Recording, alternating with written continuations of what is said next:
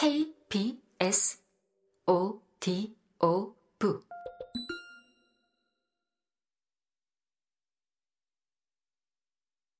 올리버가 이곳으로 옮긴 후 처음 여섯 달 동안에 이 새로운 체제는 완전하게 잘 작동하는 경지에 올라섰다. 처음엔 비용이 다소 들어갔는데 장의사의 대금 청구가 증가한 데다 한두 주일 묽은 죽을 먹고 난 뒤 극빈자들의 몸이 쇠약해지고 쪼그라드는 바람에 헐렁이며 퍼덕거리는 옷을 줄여줘야 했기 때문이다. 하지만 극빈자들이 야위어가는 만큼 구빈원 수용자들의 숫자도 신나게 줄어갔으니 이 사회는 그야말로 환희에 가득 차 있었다. 사내 아이들이 밥을 먹는 곳은 석조로 된 커다란 방이었는데 방 한쪽 끝에 가마솥이 있고 끼니 때가 되면 주방장이 배식용 앞치마를 두르고는 아낙네들 한두 명의 도움을 받으며 국자로 솥에서 죽을 퍼주었다.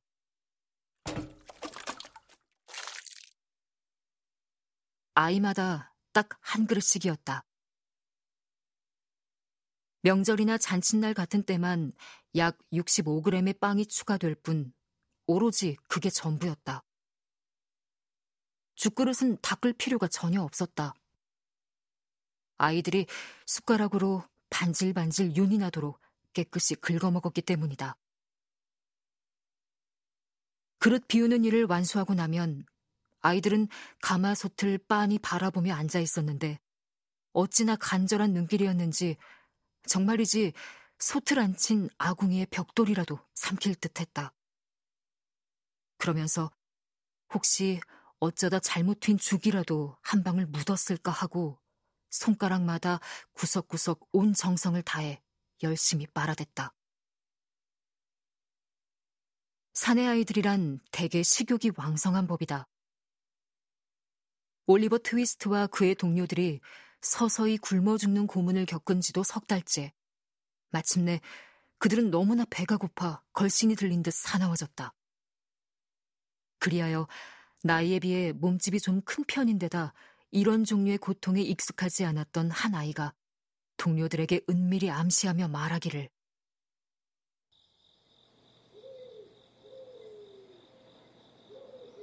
만약 자신이 매일 죽 한 그릇씩을 더 먹지 못한다면 아무래도 어느 날 밤에 옆에서 자는 아이를 잡아먹게 될지도 모른다고 했다. 그 옆은 마침 나이가 어리고 연약한 아이였다. 몸집이 큰 아이는 사납고 굶주린 눈을 부라리며 말했고 다른 아이들은 그 말을 절대적으로 믿었다. 아이들은 회의를 열었다. 제비 뽑기를 해서 그날 저녁 식사 후 주방장 앞으로 걸어가서 죽을 더 달라고 말할 사람을 정했는데 올리버 트위스트가 뽑혔다.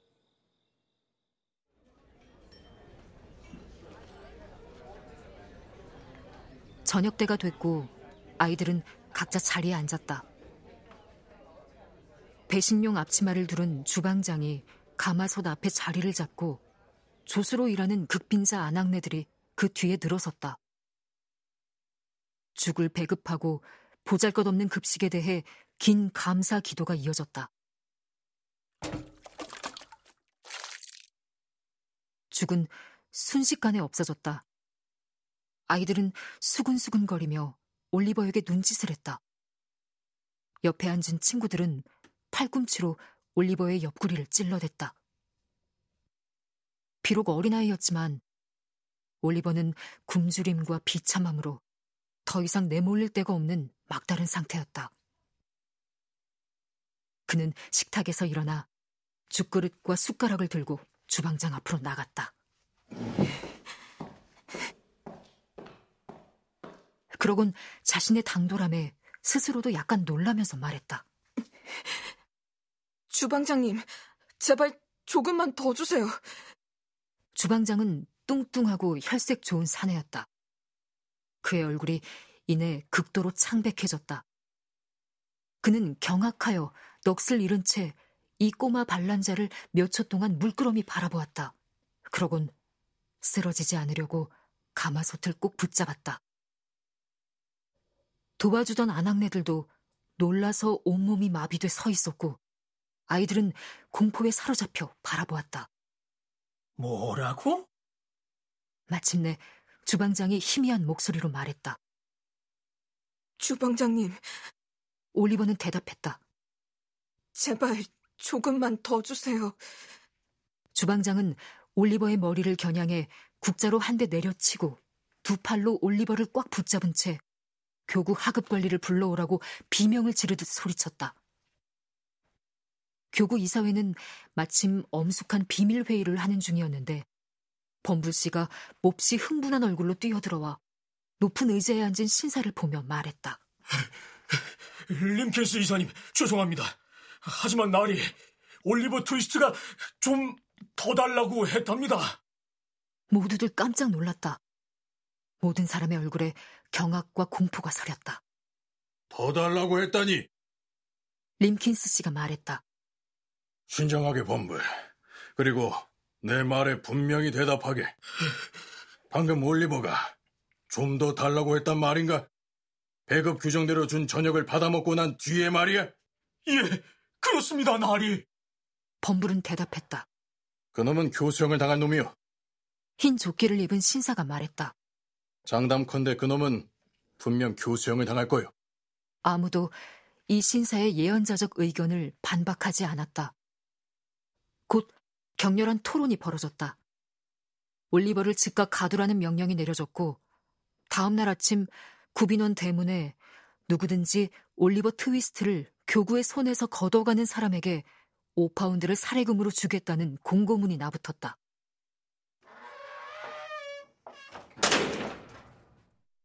다시 말해서 직종이나 업종 또는 직업에 상관없이 또 남녀 가릴 것 없이 누구라도 도제가 필요한 사람이 있다면 5파운드를 줄 테니 올리버 트위스트를 데려가라는 것이었다. 내 평생 이보다 더 확신에 찬 적은 결코 없었어.